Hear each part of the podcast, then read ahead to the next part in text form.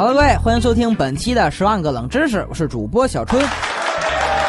最近啊，网上流传着一个关于鲨鱼的小科普，说是啊，如果鲨鱼咬了你一口，一般呢不会咬第二口，因为啊，它们咬一口后，如果发现你不是海洋生物，就会把你放走。影视剧里凶狠的大白鲨啊，对食物尤其挑剔。可是为何袭击后大多会丢命呢？好比说啊，一只大白鲨咬了一口后会想，不好吃，走了。然后啊，海水中的血腥味儿就会吸引来方圆几百米内的所有鲨鱼。然后啊，就听见此起彼伏的嘛破玩意儿，难吃死了，太恶心了，一口一口又一口，好端端的人就这么被尝没了。这样的一条科普啊，不禁让很多人开始对大白鲨另眼相看。但这种海洋中凶猛的掠食性动物，真的能够做到尝一口就知道食物是否对胃口吗？真的不会对落水人展开持续攻击吗？想要弄清楚这个问题呀，我们就得了解一下大白鲨的习性。大白鲨平均身长三到五米，最大个体啊可达到六点四米。它们主要栖息于这个热带和温带的海域中，有时啊也会进入亚寒带。这些大家伙啊口中长满锋利的尖牙，以大多数鱼类和海洋哺乳动物为主食，同时啊也会攻击其他的鲨鱼和海龟，甚至啊会偷袭海鸟，就连腐肉啊也不拒绝。目前啊除人类外，只有成年虎鲸能够对这个健康的大白鲨构成实质的威胁。从上面的介绍中啊，不难看出，大白鲨的菜谱啊非常丰富。其强壮的体格啊、锋利的牙齿，再加上良好的环境适应能力，使得它们有机会攻击大多数海洋生物，并将其啊作为食物。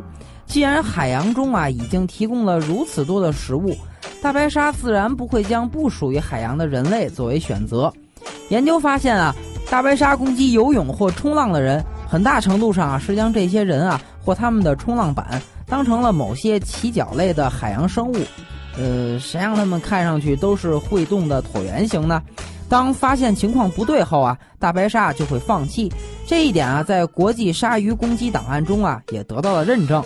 在上世纪九十年代，在遭到大白鲨的攻击后啊，有超过百分之八十的人幸存下来。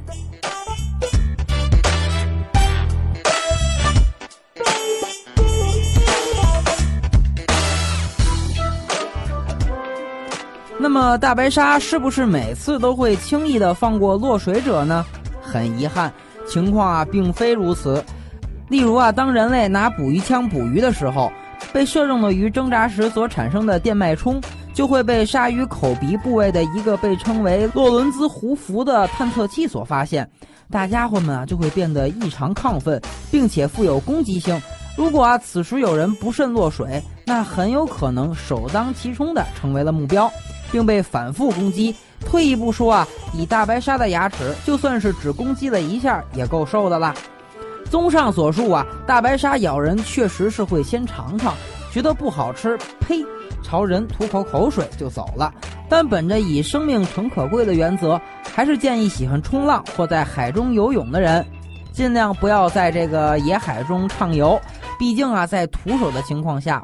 我们真心承受不起大白鲨的那颗好奇心呐！